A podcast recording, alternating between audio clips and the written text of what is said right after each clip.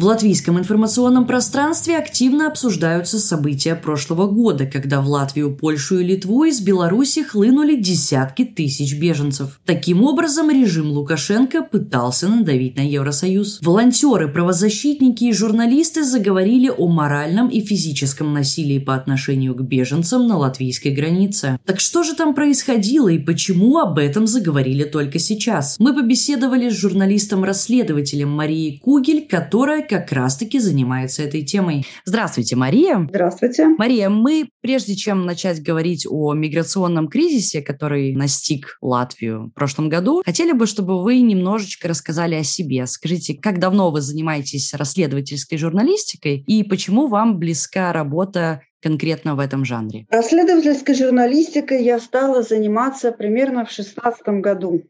Да, первые мои такие более или менее серьезные расследования. Почему мне это интересно? Ну, потому что я люблю детективы, люблю копаться, искать истину, так скажем. Имею определенный азарт детективный. Каким вообще критериям а, должно соответствовать а, хорошее журналистское расследование? Во-первых, должны быть опрошены все источники, рассмотрены все возможные аспекты. И если дело касается денег, нужно проследить все денежные потоки, какие только возможны. Принцип «следуй за деньгами» есть такой известный. И самое главное, нужно выслушать э, ту сторону, которую мы в чем-то подозреваем. Далеко не вся информация в открытом доступе. Если это касается каких-то финансовых потоков, то как узнать, откуда идут куда? Ну, лично я оперировала обычно только теми материалами, которые можно найти в открытом доступе. И мой любимый источник – это материалы арбитражного суда Российской Федерации, например. Там есть все, mm. фактически, но просто это кладезь информации. Там можно найти любые следы возможных преступлений. А вот не страшно ли вам заниматься расследованиями? Или в Латвии это не так опасно, как э, в России или в Беларуси, например? Знаете, я не знаю, когда я рискую на самом деле. А, в семнадцатом году мы работали со словацким журналистом Яном Куциком, которого потом расстреляли. И для меня это был полный шок, потому что мы работали над э, материалом, э, который, в частности, э, латвийской линии. Люди, которых это касалось, впоследствии были причастны к его смерти. Но непосредственно угрозы собственной жизни я никогда не чувствовала. А вам никогда не поступали никакие угрозы? Нет, нет. Мария, вы являетесь автором двух достаточно скандальных материалов, которые посвящены как раз э, событиям э, на границе летом прошлого года. Это «Спираль молчания» и э, «Хуже, чем ИГИЛ». Скажите, что вас побудило написать эти тексты и что лежит в их основе? Что «Хуже, вас... чем ИГИЛ» — это первый материал, «Спираль молчания» — это уже второй, который нужно читать после первого. Ну, сначала первый вопрос. Что меня побудило? В принципе, я хотела писать об этом, э, так сказать, миграционном кризисе. Так сказать, потому что обнаружилось впоследствии, что фактически никакого миграционного кризиса на границе Латвии нет. На границе находилась э, по э, подсчетам ну вот на данный момент самого главного эксперта Александра Елкиной, специалиста по миграции не больше 250 человек. То есть это вряд ли можно назвать миграционным кризисом. Вот, я хотела писать об этом с самого начала, потому что мне было совершенно очевидно, что распоряжение о чрезвычайном положении, которое было издано властями, непременно приведет к злоупотреблениям власти. То есть нельзя закрыть доступ э, всем независимым наблюдателям, прессе и волонтерам, и при этом дать э, спецподразделениям э, полную власть э, распоряжаться спецсредствами. И э, в дальнейшем я пыталась, э, я фрилансер, у меня не очень много влияния в Латвии, и поэтому я могла рассчитывать только на то, что кто-то где-то напишет об этом раньше меня. Но никто ничего не писал. И я пыталась взять интервью у Марии Голубевой для «Радио Свобода». Мне было отказано. Затем я делала материал для новой газеты «Балтия». Брала интервью у двух афганцев, которые в виде исключения получили право подать э, прошение об убежище. И мне отказали в интервью все волонтеры, к которым я обращалась. При этом эти волонтеры а, в соцсетях сообщали о жестоком обращении а, с беженцами, то есть э, уточнить эту информацию у них я не смогла. И мне было понятно, что там творится что-то несусветное. Знаете, потом Александра Ёлкина анонсировала свое исследование, и было уже совершенно очевидно, что несколько десятков человек подвергаются там бесчеловечному отношению. Я договорилась об интервью с Александрой Елкиной, но грянула война, и на пару месяцев совершенно невозможно было говорить о чем-то еще. Но эта тема меня очень сильно давила, и было совершенно очевидно, что ее замолчать нельзя. То есть я бы себе не простила, если бы я не довела этого до конца. Ну вот так вот скажем. Это был мой как бы внутренний долг, категорический императив. На портале Delphi этот э, материал вышел э, так поздно по той причине, что, во-первых, я над ним работала около месяца. Он большой. Я думаю, что вы понимаете, что над двумя э, такими большими статьями нужно долго работать. То есть я просила всех людей, которые мне в свое время либо не ответили, либо отказали. То есть сейчас они уже согласны были со мной говорить. И э, вторая причина была э, в том, что я искала, кто захочет такое расследование опубликовать. Делфи была не первая редакция, которую я предложила. А какие отказались публиковать? Ну, я бы не хотела этого афишировать. Два месяца прошло, и через два месяца мне сказали, что поезд ушел. Тема уже остыла. А почему для вас эта тема не остыла? Не знаю потому что триггер. Я не знаю, по какой причине. Вот именно эта тема беженцев из э, третьих стран, она меня особенно, душу мою бередит. Я все это время я э, ловила какие-то а, обрывки сведений. Было заведено уголовное дело на какого-то переводчика за то, что он э, помог каким-то иракцам пробраться нелегально через Латвию. Э, я ничего не узнала об этом переводчике, но моя фантазия сразу подсказывала какие-то ужасные сцены, люди, которые в закрытых каких-то, в закрытом транспорте нелегально куда-то едут. Я не могла себе представить, как люди на границе э, мерзнут в 20-градусный мороз. Я вообще не понимаю, почему люди у нас в Латвии были к этому равнодушны. Я не могу этого себе Почему люди, от которых что-то зависело, об этом ничего не рассказали? Когда я провела это расследование, я понимаю, что на, на них давили, их а, постоянно подозревали в нелояльности. И я, в общем-то, теперь уже могу понять, как это происходило. Давайте немножечко для тех, кто все-таки не читал эти материалы, хронологию выстроим. Да, давайте я коротко расскажу всю историю этих людей. 11 числа вступила в силу чрезвычайная ситуация. И с этого момента люди, которые попали на границу э, Латвии и Беларуси, не могли подать э, прошение об убежище. Им закрыли вход в Латвию. И э, с белорусской стороны тоже выстроились э, вооруженные солдаты, которые не пускали их э, в Беларусь обратно. В то же время ни один журналист, ни один волонтер, правозащитник туда больше не был допущен. И была большая группа иракцев, иракских курдов, 41 человек. Там было примерно 83 человека на границе к этому времени, где-то около 18 числа. И 41 Курт сами Пограничники посоветовали этим людям делать видео и обращаться в правозащитные организации, международные и латвийские. И они так и сделали. И они связались с нашими латвийскими правозащитниками и волонтерами и добились того, что те инициировали э, в Европейском суде по правам человека дело э, под названием ХММ и другие против Латвии. И э, 24 числу э, делегация из офиса Верховного комиссара по делам беженцев должна была приехать к ним туда и засвидетельствовать их положение, пообщаться с ними. 23 числа вечером их оттуда э, убрали, часть из них оттуда сманили э, обманом, как они рассказывают, часть э, увели силой. Тот же вечер их очень сильно избили, привезли в палатку армейскую, там было две армейских палатки, около сотни человек, как говорили свидетели, там находилось. Всех мужчин очень сильно избили. Ну, я скажу только, что один из них свидетельствует о том, что его били электрошоком 20 раз подряд. Били электрошоком э, в район гениталий, в язык, в затылок. А потом его, их всех избивали еще и, и полицейскими дубинками. После этого их всех погрузили в микроавтобусы и увезли к белорусской границе.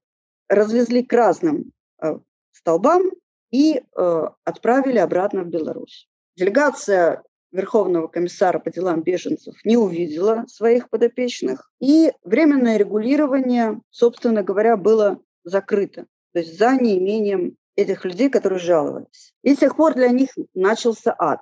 Их не пускали ни в Латвию, ни в Беларусь, и они вот таким вот образом несколько месяцев ходили туда-обратно. Первое время они ходили туда-обратно по несколько раз в день. До середины декабря они э, приходили на границу Латвии, стояли под камерами наблюдения, за ними приезжали, привозили в эту э, палатку.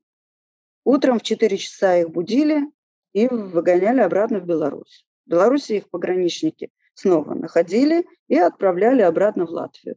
И так они и жили. И никто об этом не знал. К волонтерам стали обращаться родственники, э, которые говорили, что их э, вот, вот эти люди пропали на границе, что о них нет никаких сведений. Был составлен список, и э, волонтеры обращались к латвийскому, ну, к властям Э, власти отвечали, что они никого на границе не идентифицируют. Ну, на самом деле это не соответствовало действительности, как мы после узнали. Э, в ноябре э, несколько человек, в том числе и самого заявителя главного, по гуманитарным соображениям привезли в Даугавпилс, и он связался с волонтерами. И только тогда связь возобновилась частично, и они узнали, что в лесу по-прежнему остаются люди. И в декабре туда попало еще несколько десятков человек, и последние люди оттуда э, либо были взяты в Латвию, либо ушли оттуда только в конце марта. В самом конце марта Резгинский районный суд э, отменил запрет на подачу прошений. И для Латвии, по сути дела, эта ситуация стала просто бесполезной. То есть все равно всех беженцев нужно было забирать оттуда с границы. Вот такая вот ситуация сложилась на границе. Какие вообще есть э, доказательства вот этих зверств э, со стороны пограничников, кроме слов самих пострадавших? Э, во-первых, об их пребывании, длительном пребывании в лесу а, можно судить о том, что какие-то люди были задокументированы, сфотографированы Министерством обороны, по-моему, журналистами портала САРКС, которые туда были допущены. Фотографии появлялись в открытом доступе на, в Твиттере Министерства обороны. И эти же люди э, были э, в конце этого срока были впущены в Латвию, э, в Даугавпилс. А на этих фотографиях, сделанных журналистами, были запечатлены побои? У Александры Елкиной, которая э, собирала свидетельства, есть фотографии с э, задокументированными синяками. Есть фотографии с ожогами, которые возникли из-за того, что люди ночевали рядом с костром. Кроме того, скорая помощь забирала людей с травмами. И Правда, мне скорая помощь не сообщила о том, что там были побои. Говорилось о каких-то бытовых травмах. Ну, ожоги и обморожения – это тоже свидетельство жестокого обращения. А вот эти фотографии, они были сделаны с самими пострадавшими? Да. А сейчас э, вообще на какой э, стадии находится вот это все разбирательство? Вот, кстати, по поводу тех же фотографий уже удалось э, как-то верифицировать, что вот они были сделаны именно пострадавшими именно в этих числах, именно в этом месте? Насчет этих свидетельств я, я не могу сказать. Понимаете, какое дело? С одной стороны, конечно, эти фотографии сами по себе, наверное, не могут быть верифицированы по метаданным, это я сейчас рассуждаю, но невозможно доказать, что они сделаны на латвийской стороне. Но ведь речь идет о десятке человек, и они свидетельствовали, каждый свидетельствовал о том, что избивали его, но его товарищи по несчастью свидетельствовали о том, что избивали других людей. То есть это перекрестные свидетельства.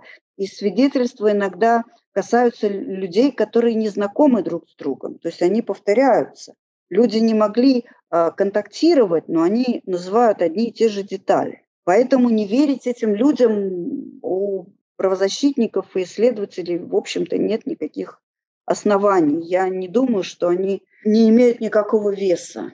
Дело коммуницировано в ЕСПЧ в начале мая. И в этом деле, э, в котором изначально был 41 человек, осталось 26 заявителей. Остальные, видимо, потеряли интерес процессу. Я знаю, что еще готовятся три иска. Я знаю, что готовятся иски в латвийскую прокуратуру. И я знаю, что уже инициировано второе разбирательство в Бюро э, внутренней безопасности, которое надзирает над правоохранителями латвийскими. Первая отказала в возбуждении дела организации э, «Хочу помочь беженцам» и «Провидус» а, отказала в ноябре по заявлению, которое было подано в августе. То есть а, а насилие было известно уже в августе. Очень тяжело поверить э, в зверство латвийских пограничников. Все-таки мы не Россия, мы не Беларусь, и Латвия страна Евросоюза, то есть э, где вопрос беженцев и да вообще миграционный вопрос в целом, он является приоритетным. Как такое вообще, на ваш взгляд, могло произойти? Что это? Это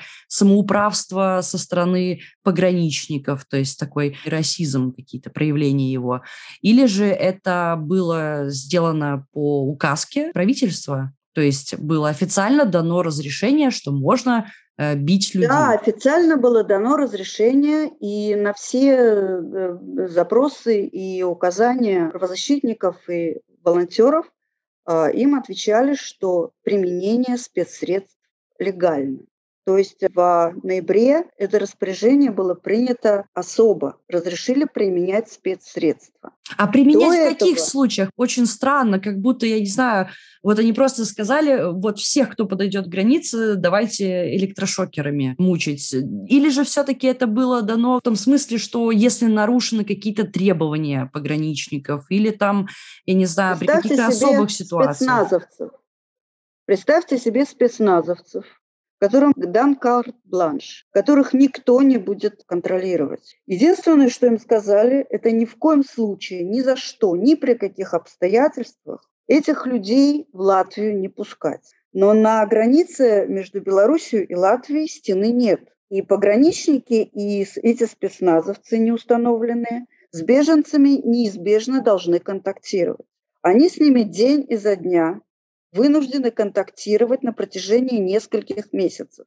И единственным способом не пустить их в Латвию является вот, вот такое вот жестокое обращение. Потому что представьте себе спецназовца, который сидит там, не знаю, как у них там менялся график, не менялся, но это весьма неприятная работа, можете себе представить.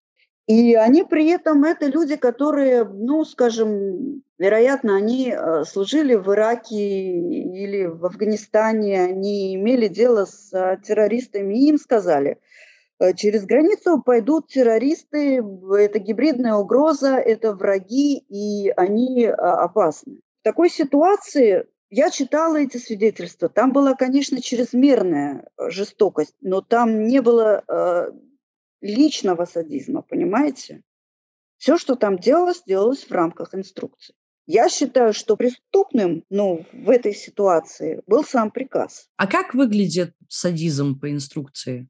Чем он отличается от э, личностного садизма, то есть что просто человек э, расист? Ну вот, скажем, бить человека электрошокером – это вполне по инструкции. А, скажем, насиловать его шваброй – это садизм. Там не было патологического садизма. То есть я не могу утверждать ну, по поводу всех случаев, но те свидетельства, которые я читала, свидетельствовали, говорили о том, что эти спецназовцы обращались с беженцами как террористами. В этой ситуации спецназ – это всего-навсего оружие. При этом они не трогали женщин и детей. Они не трогали женщин и детей. Дети там находились, по-моему, до конца ноября. Я точно сейчас не помню, но 7 месяцев детей там не держали. Женщины иногда ночевали в этой палатке, пока эта палатка стояла. Понимаете, даже в том, что эту палатку свернули, виден приказ. А расскажите, пожалуйста, сами... для наших слушателей, что вообще за палатка? О ней очень много говорится. Как я уже рассказывала, в ночь на 23 августа всех беженцев э, привезли две армейские палатки, потом она осталась одна. И предполагается, что эта палатка была разбита там а, специально в качестве выполнения требований ЕСПЧ, а, которая просила обеспечить э, беженцам хотя бы минимальную крышу над головой. И в этой палатке топили. Там был, э, ну, это была армейская палатка с отоплением. И там они ночевали. И к ним относились достаточно грубо, жестоко и унижающе. Им не разрешалось там разговаривать, им не разрешалось смотреть спецназовцам в глаза, не разрешалось курить, говорить, э, ходить. Э. Для того, чтобы пройти в туалет, нужно было попросить. И тогда спецназовец э, клал человеку руку на голову, пригибал ее к земле и вел к яме, которая была огорожена мусорными пакетами на палках. И эту палатку держали до конца декабря. Потом ее свернули, и люди вынуждены были ночевать под открытым небом. Как раз в тот момент, когда морозы ударили, температура опустилась до минус 20. Самое главное, что нужно сказать, то, что их принимали там абсолютно неофициально, нигде ничего не регистрируя. И то, что их выдворяли всякий раз, каждый э, божий день их выдворяли в Беларусь абсолютно неофициально, то есть не предоставляя никакого документа. И как э, утверждало латвийское правительство, даже не идентифицируя их личности. Хотя каждый раз откатывались их пальцы и фотографировались этих лиц. Но, тем не менее, все эти выдворения ежедневно происходили неофициально. Это, безусловно, нарушение международных прав. То есть это совершенно незаконно. Хорошо, неофициально их э, принимали, выдворяли, а платку вот поставили. Зачем тогда нужно было ее ставить вообще в принципе? Латвия в принципе старалась выполнить условия временного регулирования, которое предписал Европейский суд правам человека 25 августа, когда не обнаружил э, заявителей на границе. У Латвии потребовали обеспечить им базовые права, минимальное питание, медицинскую помощь при необходимости и, по возможности, крышу над головой. И, в принципе, это все минимально выполнялось. Хотя можно э, рассуждать о том, достаточно ли это было, но фактически Латвия это делала, ставила эту палатку, принимала этих людей, возможно, именно из-за требований ЕСПЧ. И при этом негласно запугивала, чтобы они все-таки не хотели прийти в нашу страну. Да, не только запугивала, но еще и избивала и мучила. Хорошо, а тогда у меня такой вопрос. Почему кого-то все-таки отправляли в центр беженцев, а кого-то оставляли мерзнуть и голодать на границе. По какому принципу они? По, по гуманитарному принципу. Семьи с детьми и тяжело больных э, людей э, отправляли э, не в центр для беженцев, центр для содержания задержанных иностранцев Даговпилс. Это, по сути дела, место заключения. То есть они были под арестом. Но какие-то Затем, же семьи с детьми оставались на границе. Вот я просто не могу понять, а, по какому ну, принципу вот они в ноябре, отъехались. В ноябре а, в Даговпилс забрали 11 человек, в том числе и там были женщины. И сейчас я точно не помню, какое-то время на границе провел десятилетний ребенок. Не, нельзя сказать, что он провел там зиму, но до, до поздней осени он там тоже находился.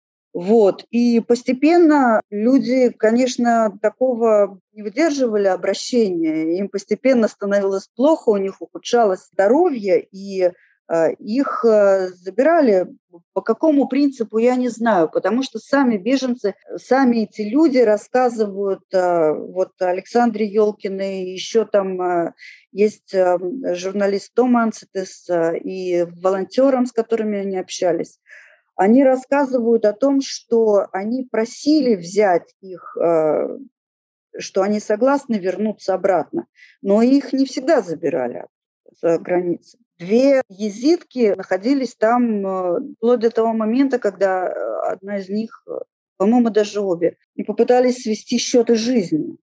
Только тогда их забрали в Даугавпилс. По сути дела, все люди, которые попадали в Даугавпилс, были вынуждены подписать э, якобы добровольное, но мы сейчас не знаем, они утверждают, что они не сделали этого добровольно, добровольное согласие на возвращение, и, э, как они говорят, э, иначе их грозились вернуть обратно в лес. И некоторым угрожали буквально дулом автомата. Заставляли сначала записать видео с согласием, потом писать какие-то бумаги. Что говорят сами пограничники, они как-то вообще отвечают на эти обвинения? Хоть какой-то комментарий вы смогли от них получить?